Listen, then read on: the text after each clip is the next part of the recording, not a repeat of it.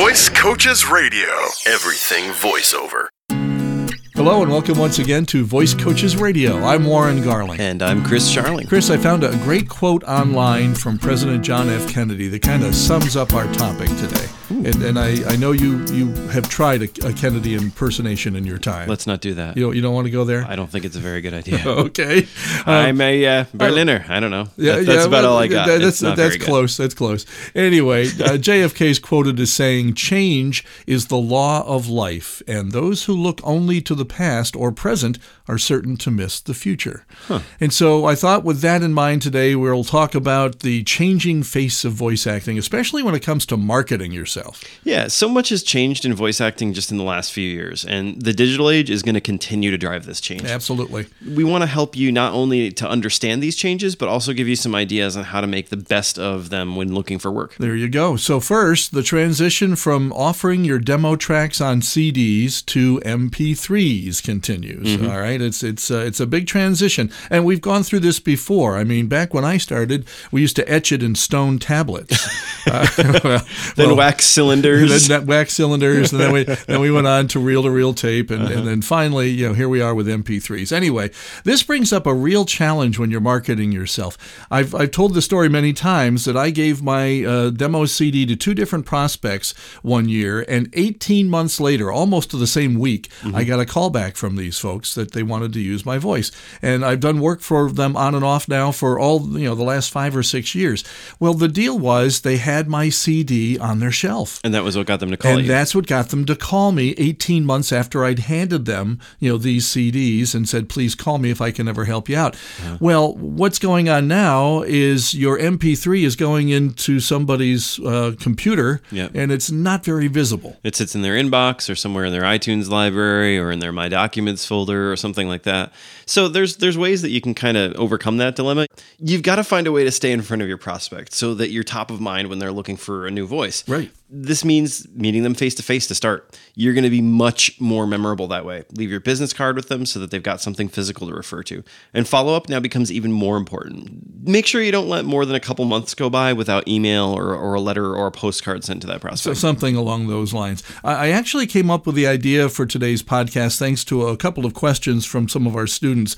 Uh, one said she was listening to an old podcast of ours where our art director spoke about branding and mailing items to prospects. Um, we had suggested that when mailing, you handwrite the address on the envelope, Yeah. which makes it more personal than a printed envelope or a mailing label. And so this is a technique, eh, when you think about it, that's even used by charities when they uh, do mailings, right? How many do you get that look like they've been handwritten Yeah, to you yeah. rather than, you know, printed out, right? Right. So the student's question was Is it okay to use a printed return address label even if you handwrite the address of your prospect? And we think, yeah, sure, why not? That's, that's a good idea. It allows you again to, to brand because your return address label or your envelope should look like everything else you send your letterhead, your business card. Um, you know, being that we're in the digital age, why not? They do, you know, branded thumb drives. That's another way that you can use something physical and, and stay, stay relevant with them. Oh, I like that idea too. Very good. helpful, too. Yeah, and um, and also make sure on your um, uh, email. There's, there, you know, you can import uh, logos and such, and, and just make sure that everything that you're sending out to the people, you know, has a brand on it. So Yeah. a return address label, you know, is fine. Uh, but again, I would still handwrite the address. I'd, I'd make it look like you took a moment to, you know, actually personalize this piece. I think it makes a big difference, right? Who who are you going to be more likely to respond to? Someone's like, "Hey Warren, tell me a little bit about yourself," or "Hey Warren, I'm looking for a job. How can you help me?" You know, like if you Right. if you do that thing where you kind of tr- you try to connect with them, there's going to be much more of likelihood of reciprocation on their part. I Good point. Good point. Yeah. Another student I talked with this week uh, told me that he'd been sending out dozens of emails to prospects over the uh, first few months of firing up his marketing campaign, but he kept getting pretty much the standard reply, "We'll keep your demo on file." Okay, and I'm doing my air quotes. Do you see those? Yes. Um, he realized after a while it's probably a standard reply that everybody sends. And, you know, he's right. But this shouldn't stop you from using this marketing technique. What you have to do is take it to the next step, which Chris is now going to talk about. Well, but first I'm going to talk about we should come up with a sound effect for air quotes and we should trademark it. That can be our Oh, like, like billion dollar idea. I like that, Like some yeah. kind of like blink blink. All right. I right. don't know. That sounds now, like air now that you've right? said it out loud, we've we've, We've lost the chance. Yeah. Well, no, we're gonna. This is this is the first one. I mean, it's oh, copyright. This Okay. podcast's dated. We got it. Sounds good. And what sound did you come up with? Blink, blink. Oh, oh that works for me. yeah. Anyway. Okay, that's your new job, Chris. Okay. Whenever you see my hands go up like this. Okay, good. I got it. Anyway, uh, in regards to what we're actually talking about, this is really important the follow up. Once they've confirmed that they've received your demo, the ball's in your court. Mm-hmm. You need to be sure to be in touch regularly with these folks so that they don't forget you. Because if you give them the chance, they will. They've got a lot of stuff going on. They're true. busy. Yeah. You know, it's the perfect opportunity to follow up with a quick letter in which you include your business card. There you go. We talked about the business card earlier, right? Where you, know, you want to get that into somebody's hands because you don't have the CD to hand them right. anymore. Send it the first time, send it again. you go. Yep. And then perhaps a couple months later, you give them a call. And a Mm-hmm. couple months after that, you send a postcard reminding them that I still exist. I'm always available. Exactly. There are many different ways to follow up, and you don't have to do it the same way each time. Right. Uh, if you think you're being a little bit of a bother by calling every couple of months, well, then maybe one time send a postcard, another time send a letter with your you know business card inside, whatever. Now, the student that I had this discussion with said, "Great." But I haven't kept track of who I've emailed. Hmm. Well, luckily, your email software probably has. Yeah, your sent box Just look something. back through your sent messages exactly and create a spreadsheet from that with all the contact info and the comments on what you've done and, and said to stay in touch.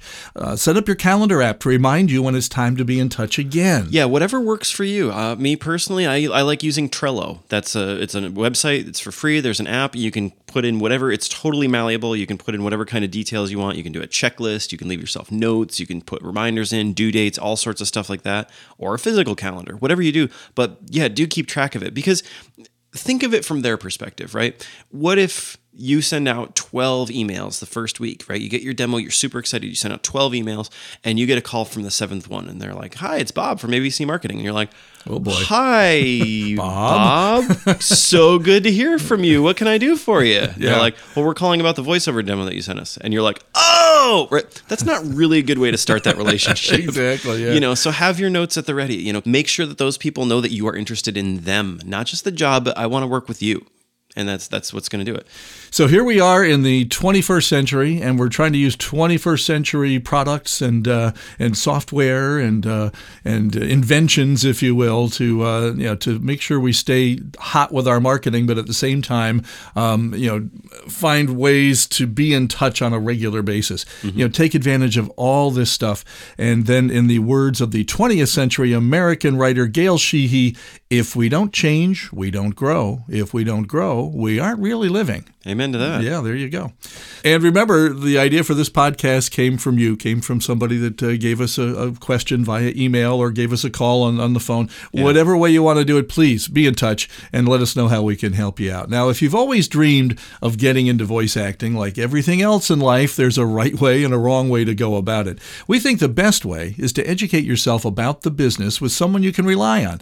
So, Voice Coaches offers a single evening adult education class called Getting Paid to Talk that will answer all your questions about voice acting. And there's a good chance we're going to be at a university, college, school, or recreation program near you this fall. That's right. Our fall semester begins the week of September 14th with just a couple of classes in Temperance, Michigan, which is just north of Toledo, Ohio, and in Pittsburgh, Pennsylvania. The following week, we're in Sierra Vista and Casa Grande, as they say it, I guess, Arizona, uh, Valdosta and Atlanta, Georgia, Reno, Nevada, and Potsdam and Albany, New York. Now, just call us if you'd like to know when we're going to be in your area. It's 866 887 2834. Or email us. It is podcast at voicecoaches.com and we will share our schedule with you. You can also use that address to ask questions which drive this podcast or make comments or even suggest a topic for an upcoming podcast. We, we love getting these and it really helps us move forward. So uh, remember, if you're enjoying the podcast, uh, you can, or, or if you enjoy us, I guess, just in general, you can like us on Facebook and rate our podcast if you're listening through iTunes. Yeah, we appreciate that as well. And if you don't come up with a question for us for next week, I'm It's going to make Chris do it. Oh, no. no. So tune in next week. We'll be talking about video games. Join us then. Thanks. Visit voicecoaches.com for more voiceover news and information. Change is the uh, law of life. Oh, you're going to do a Kennedy invitation for me, are you? No. Yeah, you're right. But you've got to find a way to say that in, in front of your pro- prospect. yeah, try that again. Yep. You, you've got to find a way to say it in front of your prospect, so you're top of mind Uh, when they're. let's see. I'm sorry. You know what? That's supposed to be stay. That's why you're having a problem with that. It's not your problem. It's my problem. I was gonna say, as a voice actor, you've got to say it in front of them. I apologize. That's okay. I'm just doing my job. I'm just reading here. Don't take more than a couple months to go by without. Yeah, right. Don't let more than a couple of months go by. Yeah. See, the first sentence I read it correctly. Now, now it's my fault. I'll cop to it. All right. Right. How many do you get that look like they've been handwritten Yeah, to you yeah. rather than you know printed out? Right. Mm-hmm. Yep. So you pick up on the next page. I thought you were just totally going off the script. No, there, I'm gonna I'm gonna let you give the answer once again. There we go. I got it and then perhaps maybe a couple months months. Blah, uh, now this student of ours said, you know, responded, you know, to me, great, but I haven't kept. Let's try this again.